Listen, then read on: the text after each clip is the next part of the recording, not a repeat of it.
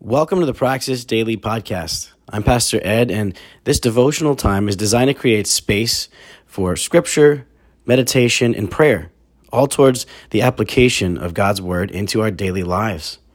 Well, today's Wednesday, May 4th, and our reading for today comes from John chapter 11, just verses 45 through 48. It's a small section of scripture today, and we're picking up towards the end of the story where Jesus had called Lazarus out of the grave. And here is uh, some of the initial response from the people who witnessed it.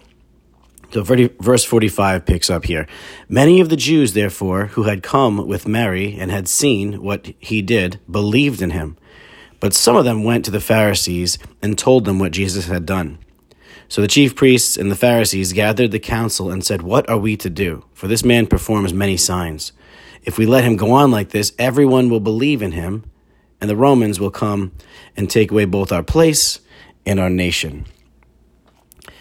So, the initial reaction to most people who witnessed literally a, a, dead man, four days in the grave, walk out of it, come back to life perfectly fine, is belief. they believed who Jesus said he was because he is demonstrating the power of God. How could he not be from God? So they believe. But at the same time, it says here that there were some among those people who watched him come out, Lazarus come out of the grave, who then ran off to the Pharisees and told them what had happened. I, my my first thought in this type of uh, setting here is, you know, I think we all know some of those folks that just thrive in drama. they love the drama so much so that uh, you know they don't know how to function fully without it. You know, they're, they're raised in it, they're comfortable with it. When it's not there, they have to create some kind of drama. These people see a miracle of God and they run off to go tell the, to the leaders who, who they know they're going to be all upset about it. And so they go to create this kind of drama. And the response is of these leaders, again, it's self preservation. You know, they knew what exile was like. They knew that their, that their ancestors uh, had been exiled from the nation and they uh, they suffered for many years before they were able to come back to their homeland. So now they're concerned about losing their losing their authority in their own homeland, losing their territory, their nation once again. They're trying to preserve themselves, and in order to do so, they are trying to stop everyone from believing because they feel like that is the threat that's going to cause the attention of the Romans to come down hard on them and take away the little that they have. But all the while, uh, I think what we see from Christ here is that he's working in two ways. He knows that his time is near, right? The time of the Passover is coming very close. And so he's working in these two ways. He's he's working these these miracles, of course, to reveal who he is and inspire belief. The manifestation of his power and glory inspires belief in people. Uh, and at the same time, he's allowing this buildup to take place behind the scenes, which is which is really going to kind of come to a head um, at his arrest and then death sentence.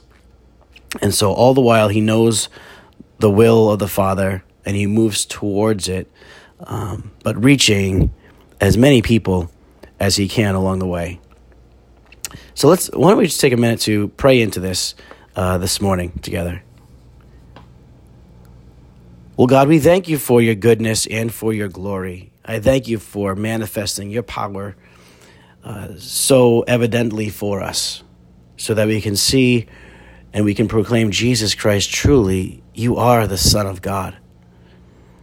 And Lord, this morning we just want to give you acknowledgement, praise, glory for being so faithful, for being just who you are, Jesus, for remaining steadfast in all circumstances I thank you, Lord, that it didn't matter what you were facing. It didn't matter what the setting was around you or the audience or any of these things. You you are who you are.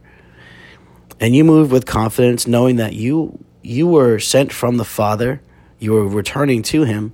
And while you're here, you lived completely on mission and that was your focus. Thank you. Lord, I pray for us that you would help us in the same way to live with that purpose and that mission in mind. Help us to always uh, give our first uh, attention, our, our top priority to you, Father, and to your will. And then through you, accomplish the mission that you've given each of us individually to do. I pray, Holy Spirit, in us that you would quicken us and strengthen us with power that only comes from you to live with your mission in mind. Help us, Father, as believers to, to work together, to collaborate, to accomplish your mission. And also in those settings where we are called to walk into by ourselves, be it in our neighborhood or, or be it in our workplaces, those places where the mission involves us going out just with you, Holy Spirit. Help us even to engage in those places. Well, Lord, we love you today. We thank you for your goodness. In your name we pray. Amen. Well, family, have a great rest of your day. Remember to keep on loving anyway, any way that you are able, no matter what the cost, and regardless of what you get in return. The same way that Jesus Christ, our Lord and Savior, does.